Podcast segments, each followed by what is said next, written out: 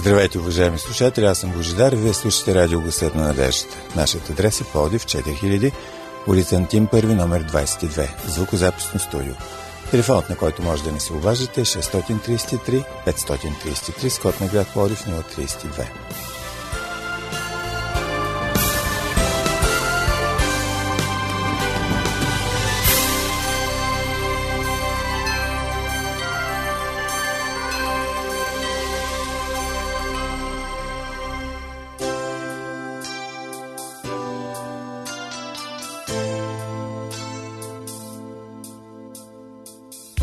Тръгнали сме на някъде.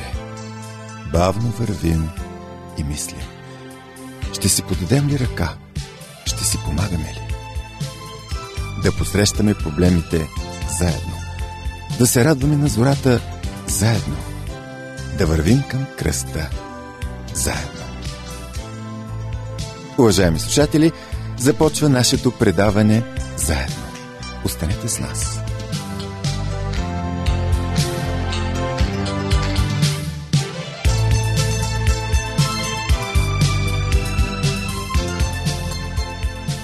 Предаването заедно днес с Ради ще ви представим темата Имаме альтернатива.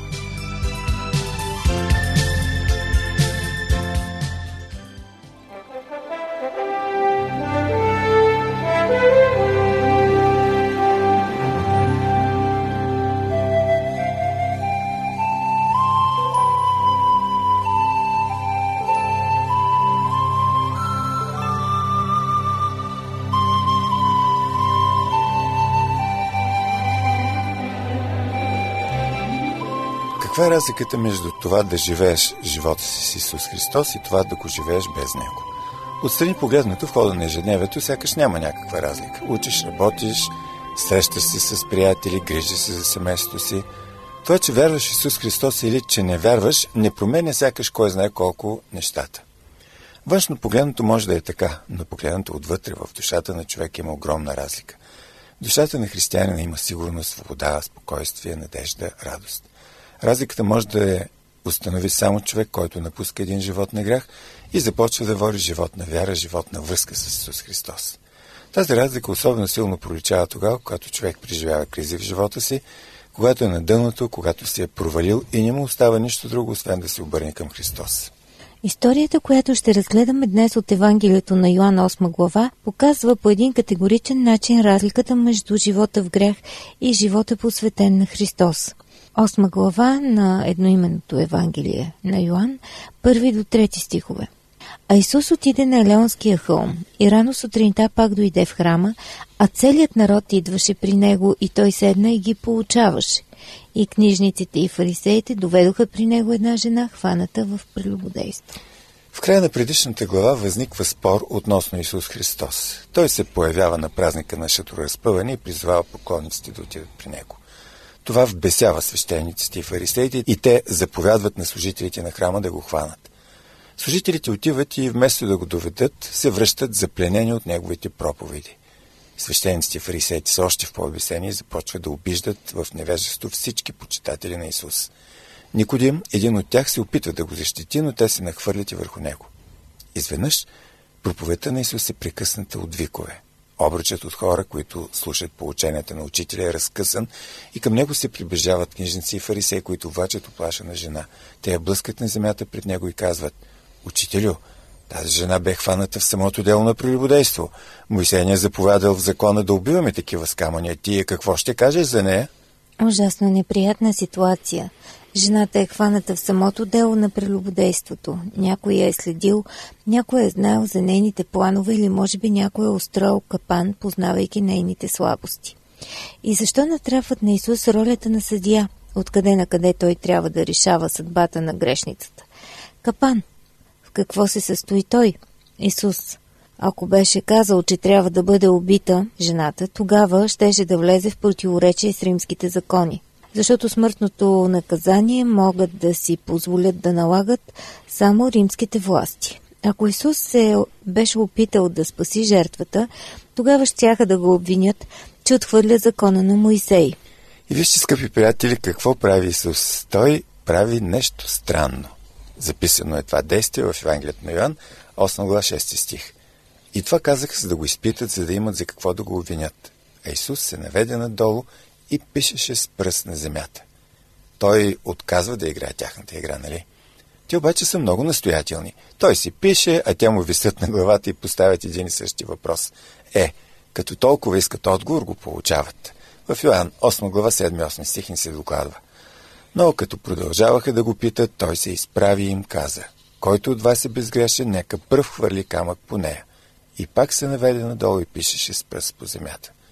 Странен отговор, нали? Защото в закона ни пише, че който е без грях, той трябва да хвърли камък. Няма изискване за безгрешност. Свидетелите трябва да хвърлят първи камъните върху престъпника. Но може би Исус тук намеква, че те също имат някаква вина в тази история. Че по някакъв начин са съучастници. Или пък, че те също имат тежки грехове, за които могат да бъдат осъдени на същото. А какво пише на земята? Текстът не ни казва. Някои от ръкописите включват добавки, в които се казва, че Исус пишел греховете на обвинителите на земята. Думи, които напомнят техните престъпления. Някои от ранните християнски автори също по този начин разглеждат текста. Това е в хармония с контекста. Исус призовава хората без грях да хвърлят камъни и пише по земята. Когато се приближават да видят какво пише и виждат кражба през миналия септември, прелюбодейство преди месец, измама миналата седмица, лъжесвидетелство за вчера. Ужас! Те започват да се разпознават и, както ни казва деветия стих на 8 глава от Евангелието на Йоан, като чуха това, те се разотидоха един по един, като се почнат по-старите, та до последните. А Исус остана сам с жената, която стоеше насред. Исус и жената остават сами. И тук се случва нещо невероятно. До този момент жената е била примамка. Животът ти е бил загубен. Исус обаче й дава шанс за нов живот. Четем в Евангелието на Ян 8 глава 10-11 стихове. И когато се изправи, Исус си каза, Жено, къде са унеси? Никой ли не те осъди? И тя отговори, Никой, Господи. Исус каза, И аз не те осъждам. Иди си от сега нататък, не се грешавай вече. Нека да видим как тази история представи разликата между живота в грях и живота с Христос. Тази жена е живяла в прелюбодейство. Може да има много причини една жена да търси извънбрачна връзка. Може да е била унижавана, малтретирана от съпруга си, може той да е изневерявал и тя да е решила да му отмъсти, може много неща. Нашата история обаче не занимава с причините, поради които тази жена е живяла в грях. Нещо повече. Тази случка ни показва, че проблемът с греха не е проблем само на онези хора, които скандално са замесени в престъпление и неморалност. Проблемът с греха е проблем на всеки човек. И може би имаме особен проблем с греха тогава, когато се възмущаваме от чуждите грехове и ги осъждаме. Нека да видим какви са резултатите от живота в грях. Да бъдеш хванат в самото действие на изневяра, това е голям ужас и позор. Тази жена е била хваната на местопрестъплението и там е имало няколко свидетели. После е била извадена от дома и извикове и крясъци е била обявена за прелюбодейка пред очите на съседите. После, през улиците на целия град, тя е била доведена в храма, блъскана, оплювана, ругана, подигравана пред очите на всички. Грехът обещава наслада, удоволствие, радост, любов, нежност, но води до унижение и срам. Ужасно е да те хванат вместо престъпление и да бъдеш публично опозорен. Пълно е с такива истории, които могат да бъдат взети от новините. Нека да не се лъжем. Грехът не може да донесе нищо хубаво. Той примамва, обещава, но след това ни оставя излъгани и умърсени. Дори да не бъдем публично и скандално унизени, когато живеем с тайни грехове, ние сме унизени пред самите себе си. Нека обаче да се върнем към историята, която споделяме с вас. Исус е можел да огласи греховете на тези личности, но той не го е направил. Все пак им е дал да разберат, че греховете им не остават скрити, че това са скрити от очите на хората неща, което обаче не означава, че не съществуват и никога няма да бъдат разкрити. Когато им казва, който от вас е безкрешен, нека пръв хвърли камък върху нея, той ги изправя пред собствените им грехове. Така те гузни, унизени, напускат спора, забравяйки за жената. Животът в грях всъщност води до унижение и срам. Дори някой да не разбере за нашите грехове, ние самите знаем и губим собственото си достоинство, когато живеем като измамници, кръци, подлеци, прелюбодейци. Не само унижение и срам, но и осъждане и смърт е резултатът от живота в грях. Това е нещо, което оказва цялата Библия. Грехът води до смърт. Присъдата, заплатата за греха е смърт. Именно чрез грехът смъртта влиза в света. Вместо възможностите, които обещава, грехът води до смърт. Това е реалността, пред която трябва да се изправим рано или късно.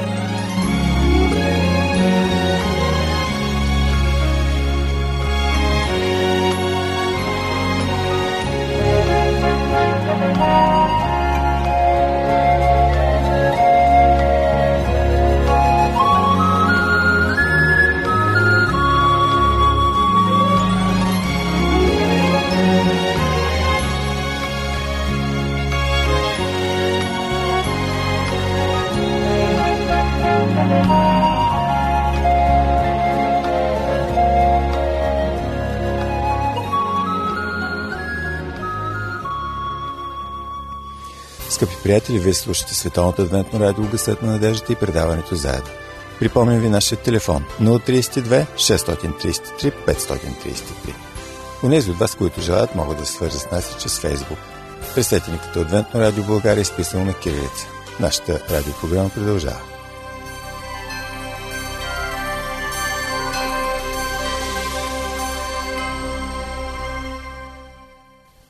Приятели, обвинителите на жената отиват при Исуса, за да чуят от него смъртна присъда над нея. Но всъщност сами произнасят своята смъртна присъда, защото също са грешници. Днес живеем в общество, в което смъртните присъди са премахнати в повечето страни, но има една смъртна присъда, която тегне над всеки от нас. Всички сме обречени на смърт заради греха. Има и още един резултат от греха. Грехът прави от нас жертви. Вижте тази жена. До стих 10 тя е като някакъв предмет. С нея се държат отвратително. Използвана е като примамка, изобщо не е важна за никого. Никой не се интересува от личността и от чувствата и от преживяванията и от страховете, достоинството и бъдещето й. Тя е като някакво червейче, което се слага за да се хване голямата риба. Така е употребена за да бъде Исус Христос уловен в примка. Един човешки живот е жертван. Грехът ни прави жертви.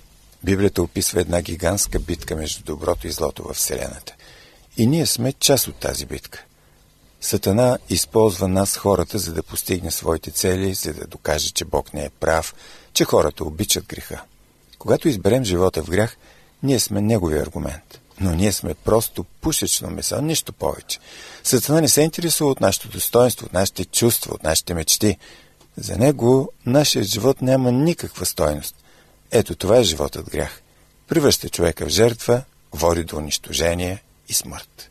Както и до унижение. Жената стои пред Исус и очаква да се изсипят камъни върху нея. Тя не отрича вината си. За нея няма по-низко падение от това. От този момент нататъка не я чака нищо добро. Тя няма да бъде приета от никого, ще бъде подритвана и подигравана до края на живота си. Но точно моментът на нейното най-голямо унижение се превръща в момент на най-голямата й радост. Когато се сблъсква със смъртта, тя открива вечният живот. Нейните обвинители я водят при Исус, за да бъде осъдена, но при него тя намира прошка, сигурност и мир. Место да я отхвърли, Исус и дава шанс за нов живот. Тази жена, уважаеми слушатели, имаше альтернатива. Или да остане в старото си естество, или да започне нов живот с помощта на Христос.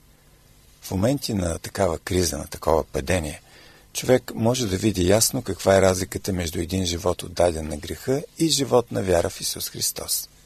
Какво намира тази жена при Христос? Какво ни носи живота с Христос? До този момент тя е никой. Не говори. Тя е използвана от другите. Нейното достоинство е потъпкано. Сега, изведнъж тя придобива индивидуалност.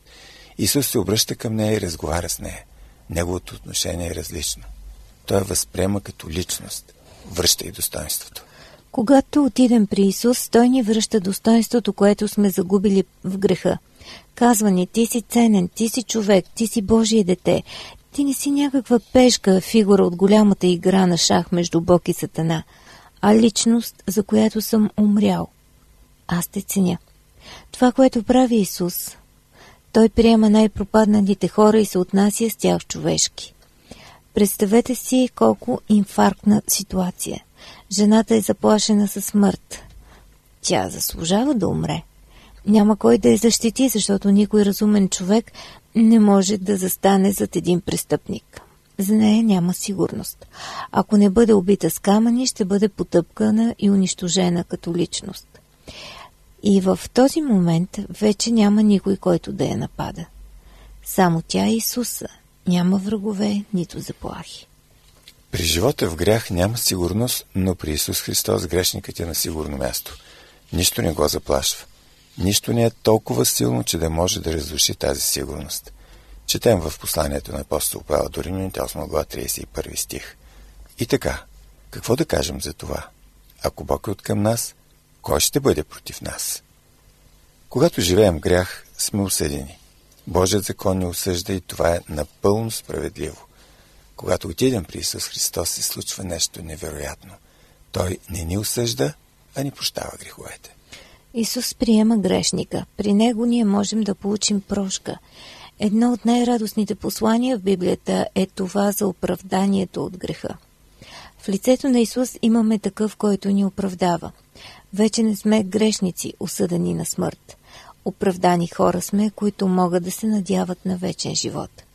Как може човек, който толкова се оплел в греха, изведнъж да спре да греши? Грехът е робство, зависимост. Лесно е да решиш да спреш да го вършиш, трудно е да го изпълниш. Освен това, нашата природа е такава, че грехът е по-близо до нас и ние лесно посягаме към него. Когато синът освободи, тогава идва истинската свобода от греха и тогава можем да живеем истински. Приятели, познавате ли тази свобода? Това не е като човешките опити да се освободим от греховните навици. Опитваме и после се оказва, че сме бягали без да се отдалечаваме от греха. Бягаме към свободата, а тя се оказва един мираж. Синът ни прави свободни. Потърсете тази свобода и живейте тази свобода. Наслаждавайте се на тази свобода. Животът в грях е живот без перспектива, без бъдеще. Животът в грях отнема нашето достоинство. Животът в грях ни изправя пред закона и присъдата е смърт. А Исус Христос е този, който връща достоинството ни, дава ни сигурност, оправдание и свободата да живеем като нови хора. Скъпи приятели, ние имаме альтернатива и тя е избор между две възможности. Или да живеем с греха, или да живеем с Христос. Изборът, разбира се, е наш.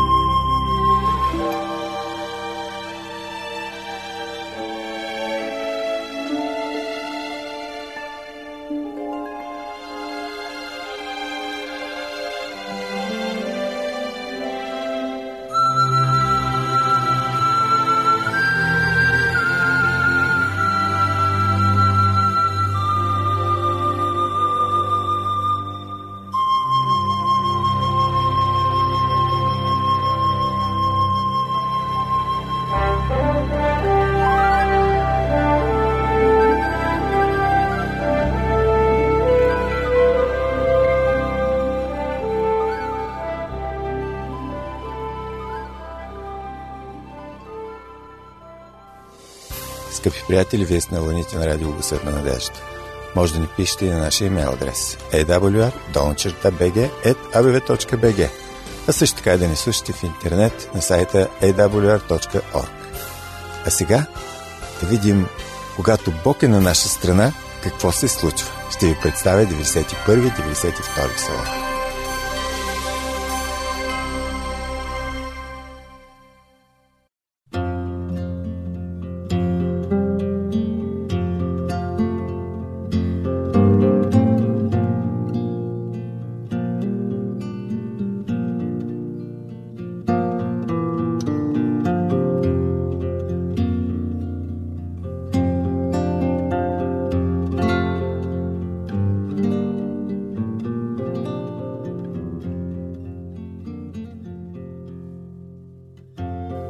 Който живее под покрива на Всевишния, той ще пребъдва под сянката на Всемогъщия. Ще казвам за Господа, Той е прибежище мое и крепост моя, Бог мой, на когото уповавам. Защото Той ще те избави от примката на ловец и от гибелен мор. С перата си ще те покрива и под крилете му ще се скриеш. Неговата вярност е щити за крила. Няма да се боиш от нощен страх, от стрелата, която ли ти денем, от мор, който идва в тъмнина, от погибел, която опустошава сред падне. Хиляди души ще падат от страната ти и 10 хиляди до десницата ти, но при тебе няма да се приближи. Само с очите си ще гледаш и ще видиш възмездието на нечестивите, понеже ти си казал Господ е мое прибежище и си направил си вишния свое обиталище, затова няма да те сполети никакво зло, нито ще се приближи язва душата ти, защото ще заповяда на ангелите си за тебе да те пазят във всичките ти пътища, на ръце ще те вдигат, да не би да удариш о камък кръка си. Ще настъпиш лъв и аспида, ще стъпчеш млад лъв и змия, понеже той е положил в мене любовта си, казва Господ, за това ще го избавя, ще го поставя в безопасност, защото е познал името ми. Той ще ме призове и аз ще го послушам. С него ще съм, когато е в бедствие, ще го избавя и ще го прославя, и ще го наситя с дългоденствие, и ще му покажа спасението, което върша. Добро е да хвалим Господа и да пеем славословия на Твоето име Всевишни, да възвестяваме в ранна утрин милосърдието Ти и верността Ти всяка нощ, с десетострунен инструмент и с салтир, с тържествена мелодия на арфа, защото си ме развеселил Господи с делата си. Ще се радвам делата на ръцете Ти. Колко са велики Твоите дела, Господи! Твърде дълбоки са мислите Ти. Несмислен човек не знае това, нито го разбира безумен, че нечестивите никнат като тревата и всички, които вършат беззакония, цъфтят, само за да бъдат изтребени за винаги. Но Ти, Господи, до века си нависоко, защото ето враговете ти ще погинат, ще се разпръснат всички, които вършат беззаконие. Но моят рок ти ще въздигнеш като рок на дивия вол. Аз ще бъда помазан с прясно миро и окото ми ще види повалянето на онези, които ме причакват. Ушите ми ще чуят за възмездието на злодеите, които се вдигат против мене. Праведният ще цъфти като палма, ще расте като кедър в Ливан. Населените в дома Господня ще цъфтят в дворовете на нашия Бог. Ще бъдат плодоносни и в дълбока старост. Ще бъдат сочни и зелени, за да възвестят, че Господ е праведен. Моята канара, у когото няма неправда.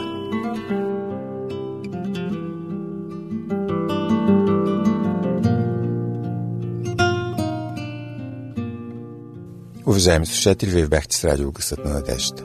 Припомням ви нашия адрес. Плодив 4000, улица Антим 1, номер 22. Звукозаписно студио. Слушайте предаването заедно и следващия вторник по същото време на същата частота. До чуване!